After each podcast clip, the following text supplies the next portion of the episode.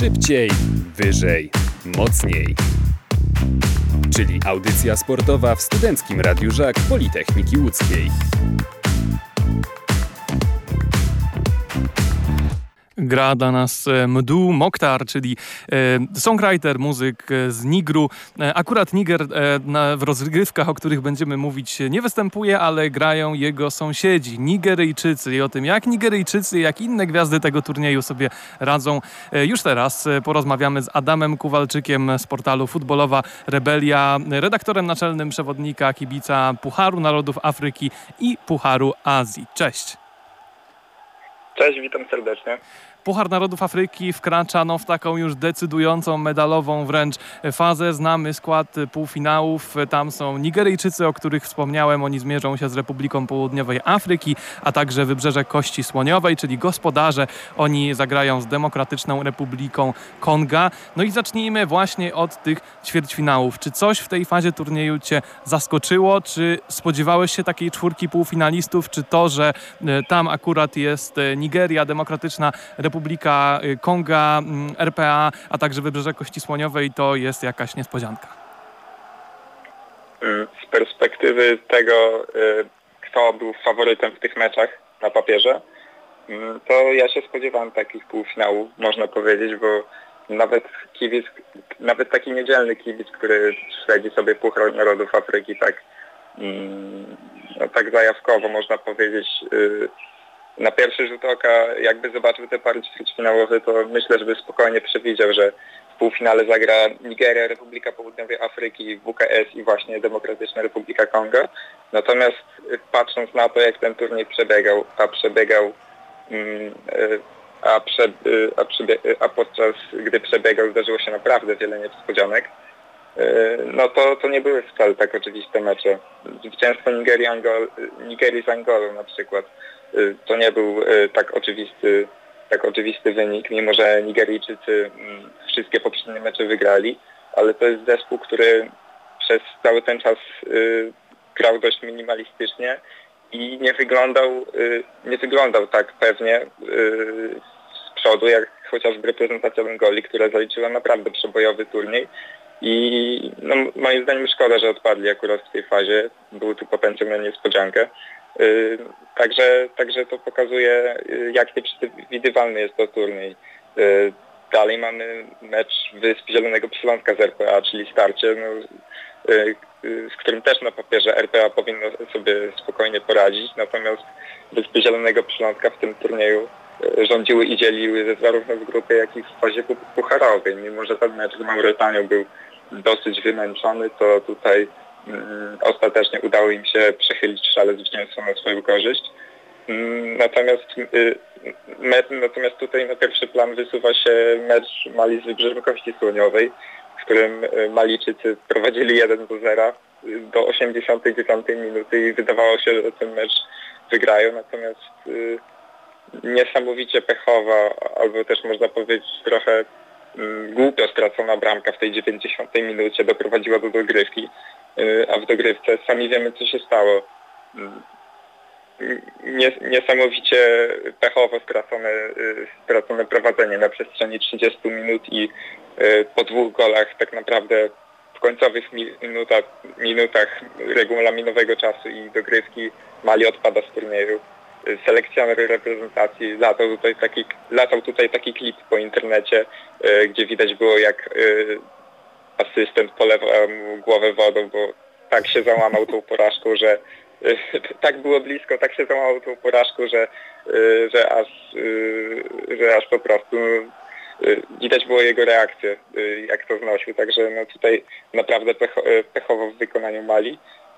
A samo Wybrzeże Kości Słoniowej też nie grało najlepszego turnieju, przypomnijmy.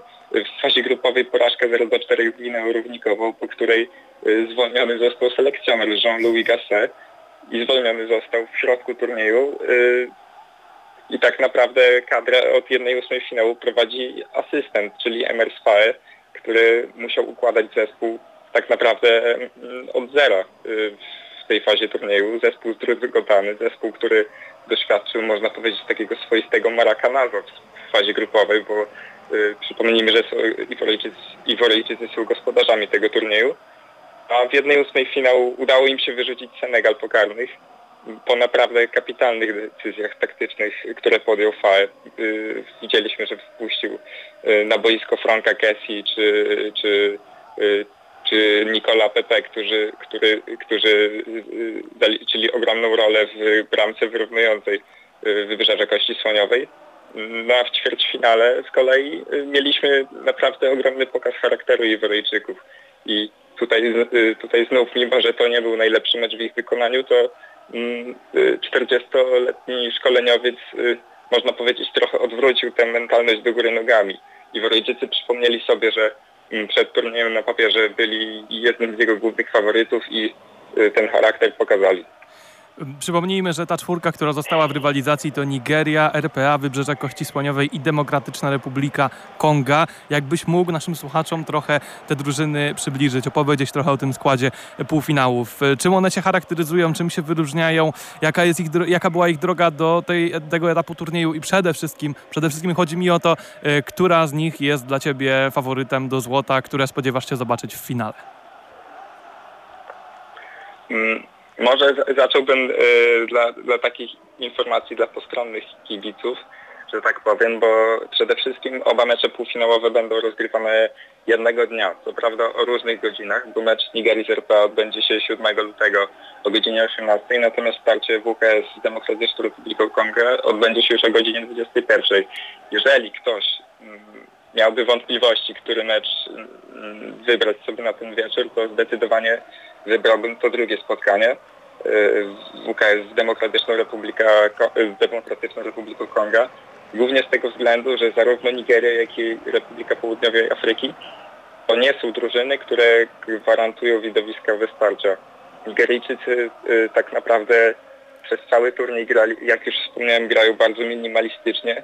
Y, na ogromny plus wychodzi ich defensywa, po której nie spodziewałem się tak dobrego występu na tym turnieju. W szczególności, że Nigeryjczycy przed y, samym rozpoczęciem rozgrywek mm, trochę z tego grona faworytów wypadli przez y, różne problemy, jakie działy się i w federacji i też na boisku, bo y, remisy z Lesotho czy Zimbabwe to nie były powalające wyniki. Natomiast jak już doszło co do czego, to ta kadra Super Orów naprawdę potrafiła przeważyć wyniki na swoją korzyść, kontrolować mecze, wygrywać je, można powiedzieć, na stojąco tak naprawdę, przy małym wysiłku.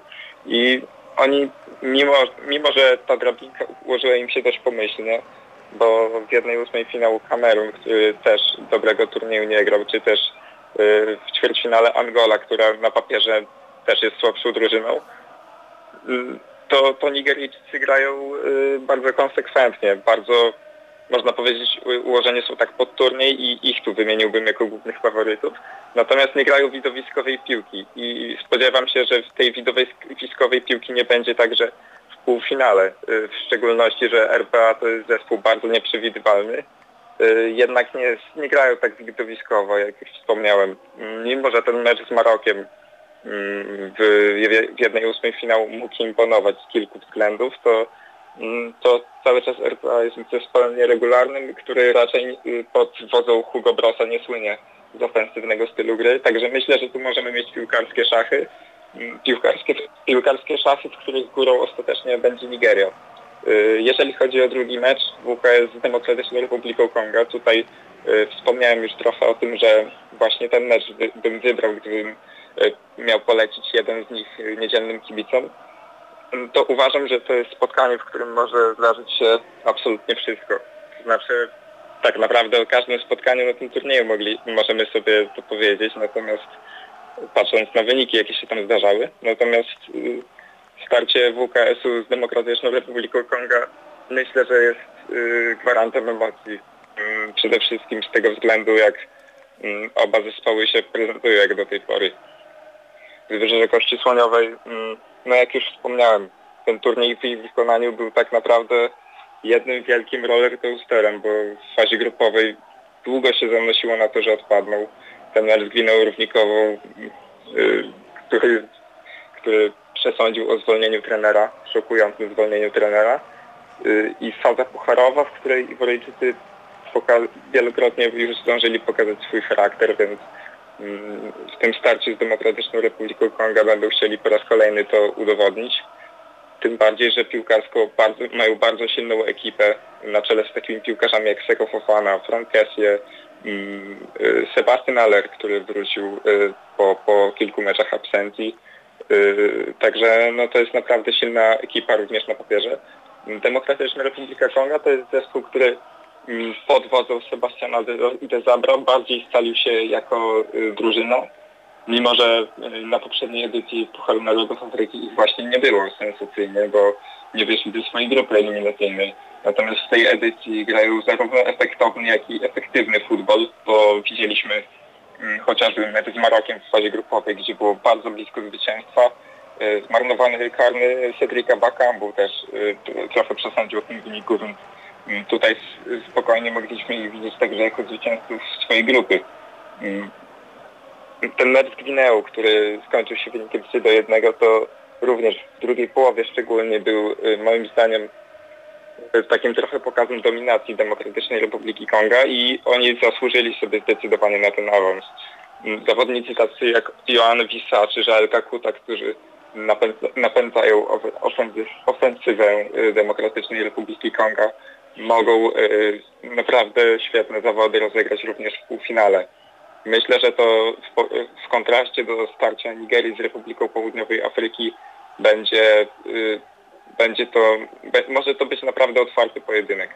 Okej, okay, wspomniałeś o tym, że widząc skład ćwierćfinałów, to jakie zespoły zakwalifikowały się do fazy półfinałów nie było e, żadnym zaskoczeniem, ale czy patrząc całościowo, nie jest ten tegoroczny Puchar Narodów Afryki jednak turniejem o trochę większym stężeniu niespodzianek niż zazwyczaj? No bo jak na to spojrzymy, to żaden z tegorocznych ćwierćfinalistów nie zagrał przed dwoma laty w tej fazie turnieju. E, nie ma już w turnieju takich gigantów e, piłki afrykańskiej jak Senegal czy Kamerun Kamerun. Pierwszy raz od 11 lat y, nie zagrała drużyna z Afryki Północnej w ćwierćfinale. Nie ma Algierii, nie ma Tunezji, nie ma Egiptu, nie ma Maroka, które dopiero co zaczarowało cały świat y, na Mistrzostwach Świata w Katarze. Y, czy jednym słowem ten Puchar Narodów Afryki, już patrząc całościowo na te rozstrzygnięcia, można nazwać takim turniejem niespodzianek, czy to jednak byłoby nadużycie? Zdecydowanie można. Zdecydowanie można nazwać go turniejem niespodzianek. Ba, ja jestem zdania, że można nawet nazwać ten turniej najlepszą edycją w historii, bo, ponieważ, yy, yy, ponieważ statystyki strzelonych goli na tym turnieju yy, już na fazie ćwierćfinałów w, tym w, tym, w tej edycji Pucharu Narodów Afryki została zdobyta większa liczba bramek niż jakiejkolwiek innej edycji, więc to już pokazuje jak bardzo bramkostrzelny i pełen zwrotów akcji jest to turniej. Y, tym bardziej, że jak już wspomniałeś, zdarzają się w tym turnieju, zdarza się w tym turnieju no, nienaturalnie duża liczba niespodzianek. Tak, no, PNA oczywiście słynie z takich właśnie niespodziewanych rozstrzygnięć, natomiast w tym roku mamy y, taką trochę anomalię pod tym względem, ponieważ y, w fazie grupowej odpadło trzech, trzech tak naprawdę uczestników tej afrykańskiej Wielkiej Dziewiątki, że tak to ujmę, bo Algieria, Tunezja i Ghana. Mm, mimo, że w tych, te, te ekipy piłkarsko mm, w ostatnim czasie budziły pewne wątpliwości, to cały czas y, na papierze są to bardzo silne drużyny. Mm, Kamerun oczywiście y, też bardzo przeciętny turniej.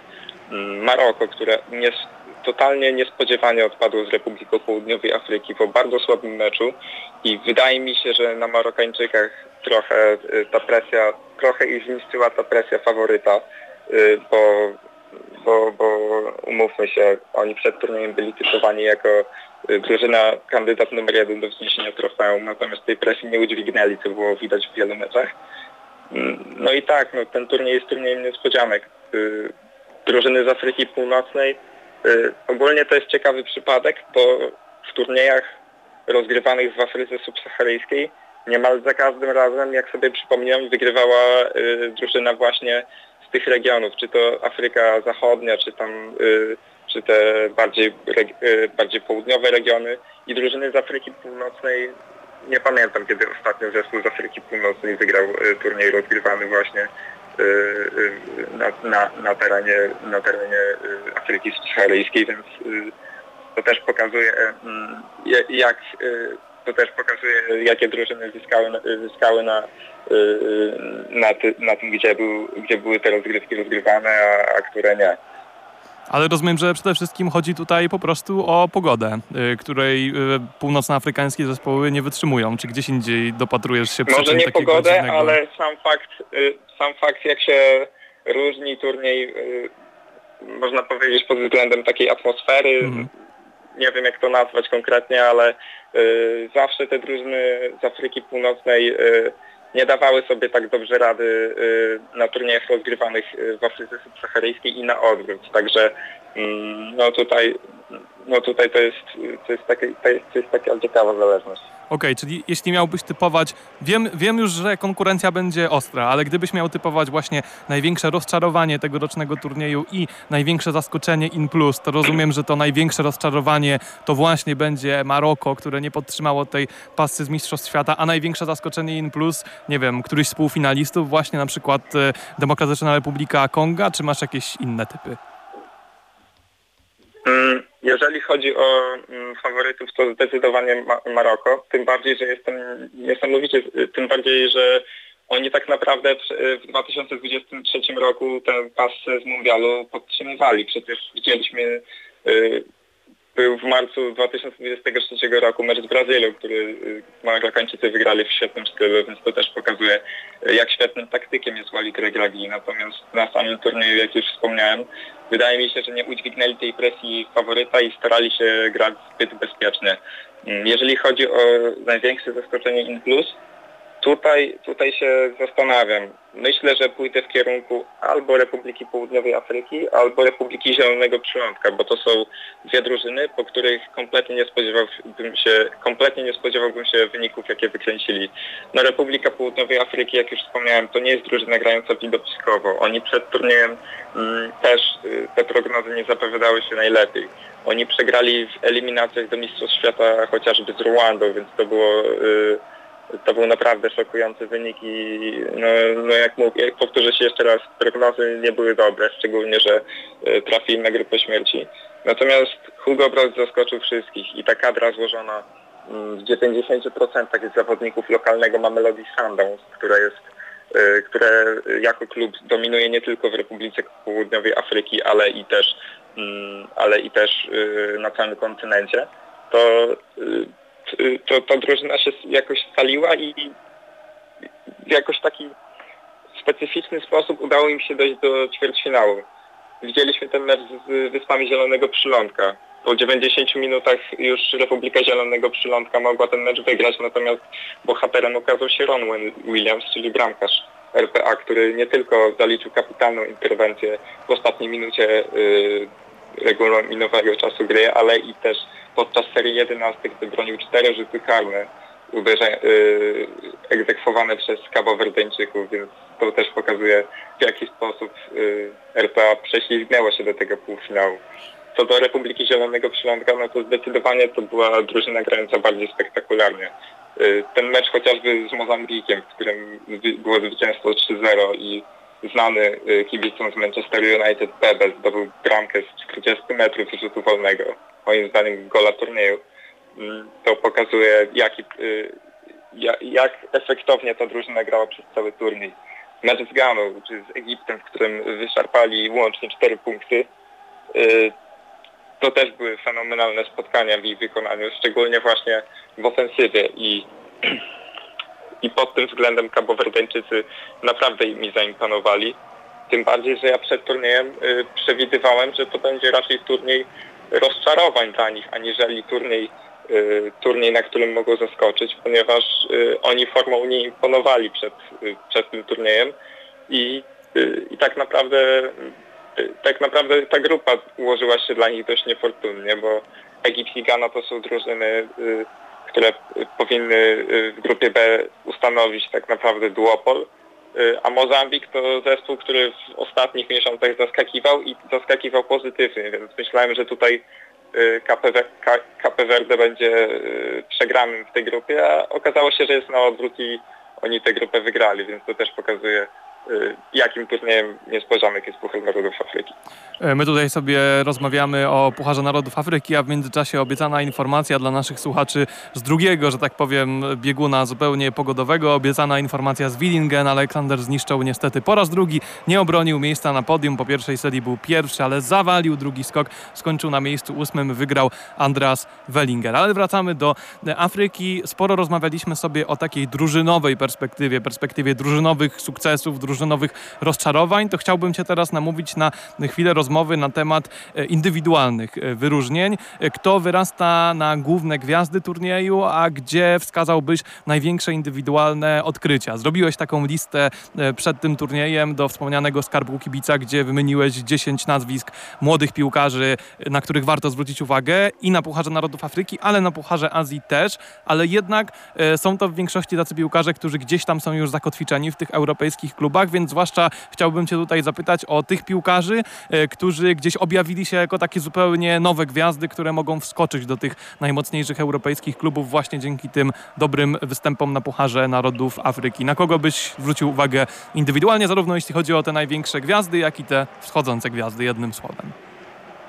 No to może jak y, zacząłeś mówić o, y, o tych wschodzących gwiazdach, to od nich zacznę. Pierwszy, y, pierwszy piłkarz, a właściwie piłkarze, jacy przyszli mi na myśl, to duet napastników z Angolii, Gelson Dala i Mabululu. To są zawodnicy, którzy razem mają niesamowite zgranie i na tym turnieju y, zdobyli łącznie 7 bramek, także y, no, to jest najlepszy duet ofensywny turnieju. A, a, a fakt, że grają w Angolii pokazuje mm, jak niesamowity jest to fakt pod, pod względem no, statystycznym. Y, to jest ogólnie niesamowite, bo przed tym turniejem bo Angolę prowadzi ogólnie selekcjoner Pedro Gonçalves, który nie gryzie się w język, jeśli chodzi o kontrowersje, jeśli chodzi o kontrowersyjne decyzje. I na PNA nie, nie pojechał chociażby Mbalan Zola, czyli zdecydowanie najlepszy angolski piłkarz, e, jakiego możemy obecnie oglądać na europejskich boiskach. I do pierwszego składu wskoczył właśnie Mabululu, czyli piłkarz 34-letni. Piłkarz, który jeszcze dwa lata temu grał w lokalnej lidze i który tak naprawdę nie, nie miał zbyt dużego doświadczenia na takim poziomie. A on, a on na tym turnieju gra fenomenalne zawody. Widzieliśmy przecież tego gola z Namibią na 3 do 0, gdzie y, fenomenalnie, y, fenomenalnie pobiegł przy kontrze i y, bardzo takim finezyjnym strzałem tak, tak podkręcił piłkę i i trafiła ona w dalszy, w dalszy róg bramki, więc, y, więc to, jest, to jest niesamowite, jak takie nieoczywiste postacie potrafią objawiać się na takim turnieju. Y, drugi zawodnik, Gelson Dalan, y, no on ma trochę tego europejskiego doświadczenia, jest też młodszym piłkarzem, ma 28 lat. Trochę pograł w Portugalii, jednak ostatecznie europejskich boisk nie zawojował. Gra teraz w katarskim Al ale to też jest zawodnik, który moim zdaniem mm, można, którego moim zdaniem można, e, można zaliczyć do odkryć turnieju. E, on zdobył cztery bramki łącznie na tych mistrzostwach, zaliczył również jedną asystę i razem z Mabululu stworzył świetny duet. Piłkarsko jest oczywiście znacznie lepszym zawodnikiem, jest, ma lepszą technikę, też y, jest lepszy instynkt, ogólnie piłkarsko jest znacznie lepszym zawodnikiem. Natomiast tym turniejem pokazał, że na spokojnie mógłby wrócić do, na europejskie boiska, bo, mm, bo to, co on wyczyniał z piłką i to, co, to jak, jak skuteczny jest na tych mistrzostwach, y, pokazuje, jaka, jak klasowym jest piłkarzem. Mm, jeżeli odchodząc już od Angolii, to do takich odkryć nazwałbym jeszcze nigeryjskiego bramkarza. Nigeryjskiego bramkarza, tylko nazwisko mi wyleciało z głowy. E, zaraz to sprawdzę, nie ma problemu. E, czekaj, Nwabili, Nwabili, Stanley Nwabili.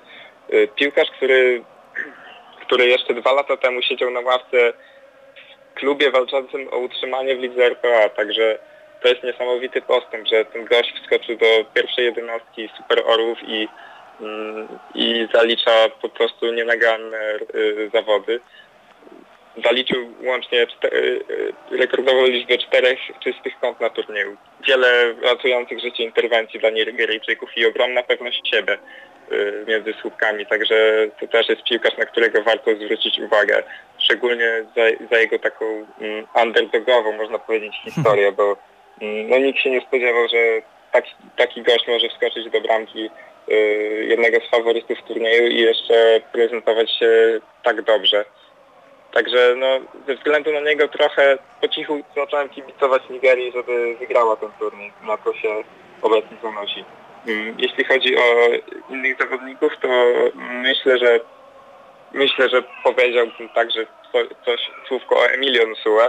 Choć Gwinea Równikowa na tym turnieju już nie gra, to, to, to historia tego zawodnika jest niesamowita. To jest człowiek, który ma 35 lat, przez lata grał na prawej obronie, natomiast obecnie na Pucharze Narodów Afryki jest liderem klasyfikacji strzelców z pięcioma bramkami na koncie.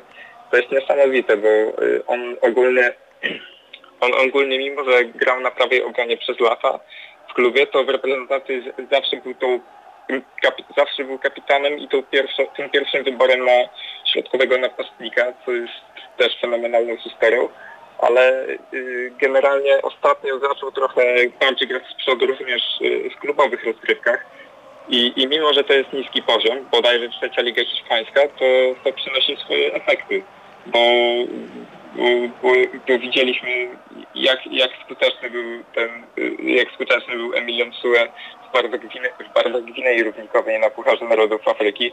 Gwinei Równikowej, która rozgrywała, rozgrywała moim zdaniem na tym turnieju najlepsze mecze w, swoim, w swojej historii. No jest przytaczany kolejny raz y, mecz z Wybrzeżem Kości Słoniowej, to jedno, natomiast y, drugie starcie, starcie z Gwineą Bissau, wygrane 4, 4 do 2.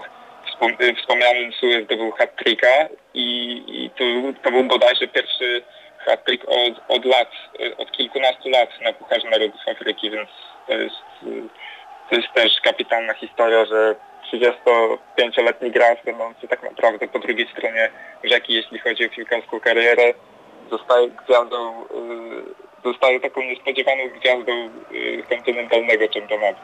Słuchaj, czy patrząc całościowo na to, co dzieje się w afrykańskim futbolu, na tym Pucharze Narodów Afryki także, czy uważasz, że piłka w tym regionie świata robi progres, robi postęp, że ta wspaniała przygoda reprezentacji Maroka rok temu, przy okazji której bardzo dużo się mówiło o arabskim futbolu, o północnoafrykańskim futbolu, ale też szerzej właśnie o po prostu afrykańskim futbolu, to może być jakiś sygnał tego, że te afrykańskie ekipy mocniej zaznaczą swoją obecność w piłkarskim świecie, że możemy być e, częściej świadkami podobnych e, przygód mundialowych afrykańskich drużyn, czy raczej odczytujesz to, co zrobiła ta wspaniała banda Walida Regregiego w Katarze jako tak, taki jednorazowy wyskok?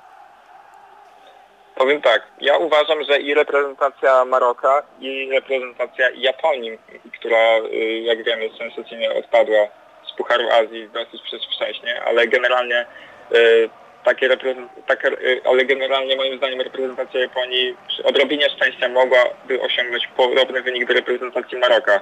Więc wydaje mi się, że ciężko patrzeć przez pryzmat y, samego turnieju w Katarze, a bardziej przez pryzmat tego, co ten turniej w Katarze dał, bo jak wiemy do Maroka, do Maroka jak i innych krajów afrykańskich trafia coraz więcej y, naturali- naturalizowanych zawodników, jak chociażby no w Maroku Bilal El Khanous, ale y, w Algierii był i Hussein Arwar, i y, Ryan Aitnouri y, z Wolverhampton, czy też Amin Gwili z Rem. Także, także to, to, to też nie są byle jacy piłkarze, piłkarze z doświadczeniem europejskim i też piłkarze, które, którzy kilka lat temu kompletnie nie pomyśleliby o grze dla, dla, dla krajów swoich przodków, więc fakt, że Maroko do tego półfinału nie Narodów, Mistrzostw Świata doszło, mm, pokazuje no, ja- jaki, jaki wpływ wywarł y, ten półfinał y, na, na, na, na postrzeganie afrykańskich reprezentacji przez zawodników grających w Europie. Natomiast czy, czy to będzie miało jakiś wpływ pod względem sportowym?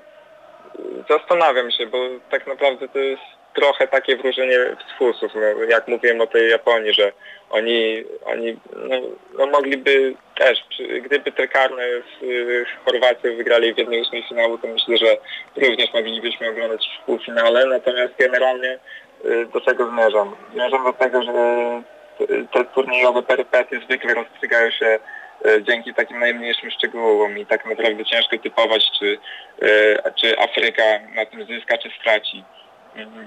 Generalnie uważam, że od lat, od lat mówi się, że Afryka się rozwija, bo się rozwija, tylko mm, tutaj pozostaje kwestia, czy oni już nadganiają inne kontynenty pod względem sportowym, czy też nie.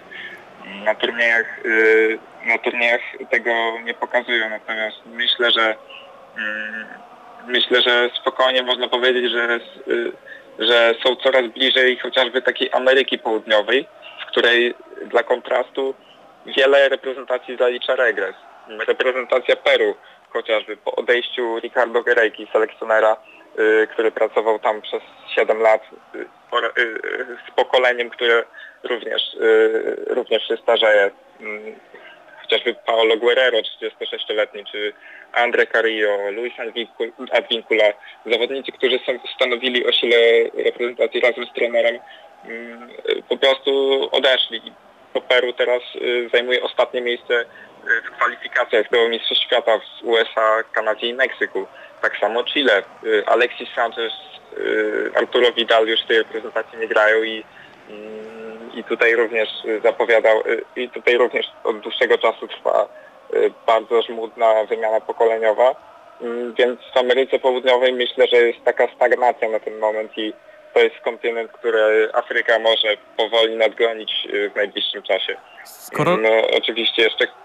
Tak, Słucham. tak, kontynuuj, pewnie. E, no, y, Urugwaj pod Marcelo Bielsą się rozwija, natomiast mamy Kolumbię, która przecież na ostatni mundial nie awansowała dosyć niespodziewanie i tam, tam następuje, no, po, po, tam jest podobny przypadek właśnie, więc niektóre reprezentacje, które niegdyś były uznawane za potęgi nie tylko w skali kontynentalnej w Ameryce Południowej, teraz zaliczają właśnie delikatny regres, więc myślę, że na tym może Afryka zyskać. Szczególnie, że, że, że ta liczba reprezentacji w CONMEBOL Y, nie jest zbyt duża i, i, też nie ma tak naprawdę kto wskoczyć w miejsce tych y, drużyn, a w Afryce z kolei jest ogromna konkurencja. Tam nawet najsłabsze reprezentacje potrafią czasami powalczyć z lokalnymi gigantami. No, widzieliśmy mecz, hmm, znaczy no, fani afrykańskiej piłki widzieli mecz Nigerii z Lesotho, który Nigeria zremisowała 1 do 1, więc yy, czy też przygoda reprezentacji Komorów na Pucharze Narodów Afryki w 2021 roku. Więc no, takie historie też pokazują, że mm, no, w Afryce jest mimo wszystko zastępstwo, że tak powiem, y, na, na tych zawodzących gigantów, natomiast w Ameryce Południowej tego nie ma. I no, tak już się powtórzę, wydaje mi się, że na tym może Afryka zyskać pod tym względem. Skoro jesteśmy przy afrykańskim futbolu, skoro o afrykańskim futbolu mówimy, to muszę Cię też trochę podpytać o kwestie pozasportowe, bo zawsze przy okazji rozgrywek w Afryce wiele mówi się o, o religii, o polityce, o kulturze, o całej otoczce tych meczów zupełnie innej od tego, co znamy z Europy. I z tegorocznego turnieju też dużo takich obrazków już e, widziałem, jak nie wiem, reprezentantów Nigerii wkraczających do szatni takim tanecznym korowodem z wielkim boomboxem na ramieniu, czy dziennikarzy świętujących zwycięstwo swojego kraju euforycznym e, tańcem, w którym zdarli z siebie koszulki. No było takich barwnych obrazków bardzo dużo. E, czy ty masz taki jeden obrazek, jedną historię albo kilka obrazków, kilka historii, które zostaną ci w głowie po latach z tego Pucharu Narodów Afryki, które myślisz, że po latach będziesz pamiętał i kojarzył właśnie z tym iworyjskim turniejem?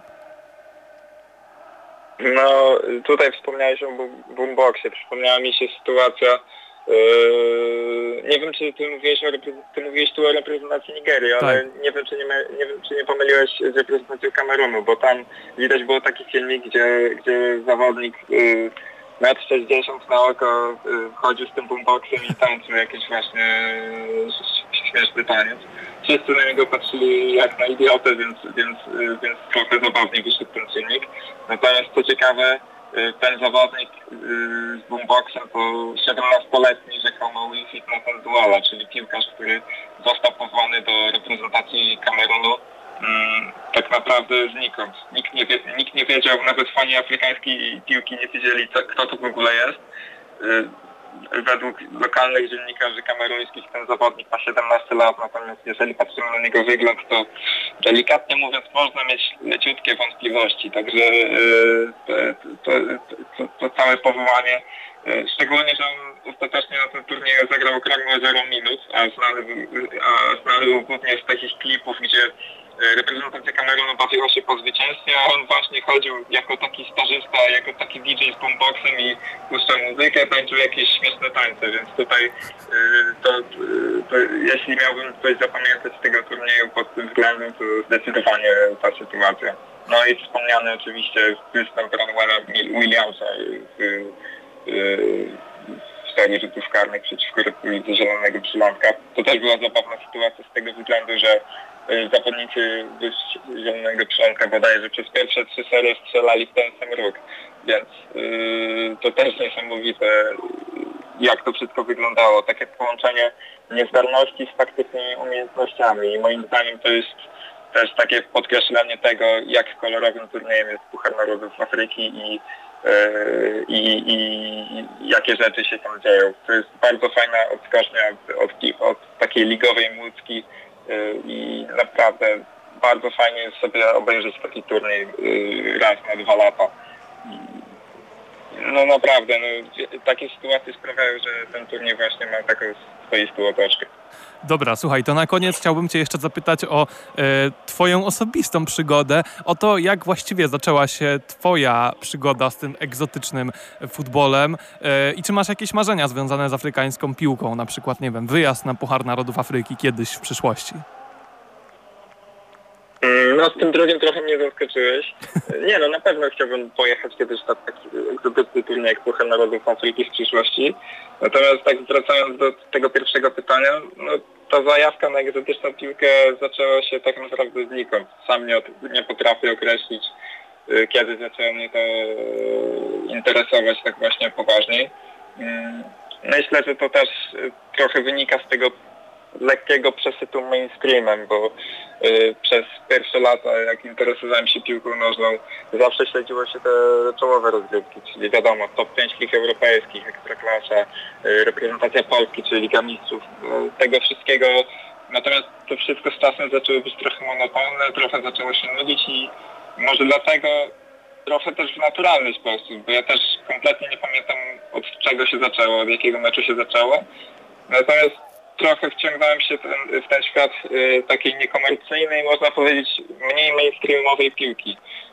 Naprawdę niesamowite jest to, y, jak chociażby właśnie w takiej, jakie, jakie rzeczy dzieją się chociażby w takiej Afryce. Mm, I, i tutaj, tutaj nawet nie mówię tylko o poziomie sportowym, bo poziom sportowym zdaniem wielu mi też moim pozostawia wiele do życzenia, natomiast y, sam fakt, jakie otoczki są wokół tych turniejów i, i, to, to jakie kontrowersje czasami wypływają, czy też y, czy też no, takie sytuacje po prostu, których na, na, na europejskich boiskach na takim poważniejszym poziomie byśmy w ogóle nie zobaczyli, więc y, to też jest taka, taka rzecz, która mnie trochę zachęciła do tego wbrew pozorom. Mm, no, gen, generalnie lubię być też jako fan piłki na bieżąco ze wszystkim. To znaczy lubię wiedzieć, co się dzieje też w takich y, mniej popularnych ligach europejskich albo nawet na innych kontynentach. Y, najbardziej mnie właśnie wciągnął taki futbol y, reprezentacyjny, gdzie na każdym kontynencie dzieje się co innego. Każdy gra tak naprawdę inną piłkę. W Azji mamy futbol bardzo techniczny, połączony z takim, z takim w Azji Zachodniej mamy taki futbol y, techniczny, y, w Azji Wschodniej mamy z kolei taką y, rąbankę bardziej. W Afryce mamy właśnie takie, taki, taki specyficzny kolor, spe, takie specyficzne kolorowe turnieje, zaś w Ameryce Południowej z kolei jest, jest również ostra gra i, i wiele dymów, że tak to ujmę kolekcjonalnie pozaboiskowych. Więc też lubię sobie raz na jakiś czas zajrzeć y, a to raz do Afryki, a to do Ameryki Południowej czy też Północnej. Mm, po prostu podoba mi się jaka jest w tym wszystkim różnorodność i y, lubię mieć taką odskocznię dla topowych europejskich lig. A rozstrzygnięcia w Pucharze Narodów Afryki poznamy już w tym tygodniu. Przypomnę, w środę dwa półfinały. O 18 Nigeria gra z Republiką Południowej Afryki, a o 21 gospodarze, czyli Wybrzeże Kości Słoniowej zmierzy się z, dem z Demokratyczną Republiką Konga. Finał za tydzień w niedzielę 11 lutego o godzinie 21. A o tych e, piłkarskich emocjach, które już za nami na Czarnym Lądzie i o tych, które czekają nas w najbliższych dniach opowiadał Adam Kowalczyk z portalu Futbolowa Rebelia, redaktor naczelny przewodnika kibica Pucharu Narodów Afryki i Pucharu Azji. On jest do odnalezienia w internecie, gdyby też ktoś chciał poszerzyć swoją wiedzę przed tymi decydującymi meczami, to także tam odsyłamy w Twoich social mediach. Wszystkie te dane można znaleźć. Dzięki wielkie Adam za rozmowę. Dzięki wielkie i dziękuję za zaproszenie. Trzymajcie się. Szybciej, wyżej, mocniej. Czyli audycja sportowa w Studenckim Radiu Żak Politechniki Łódzkiej.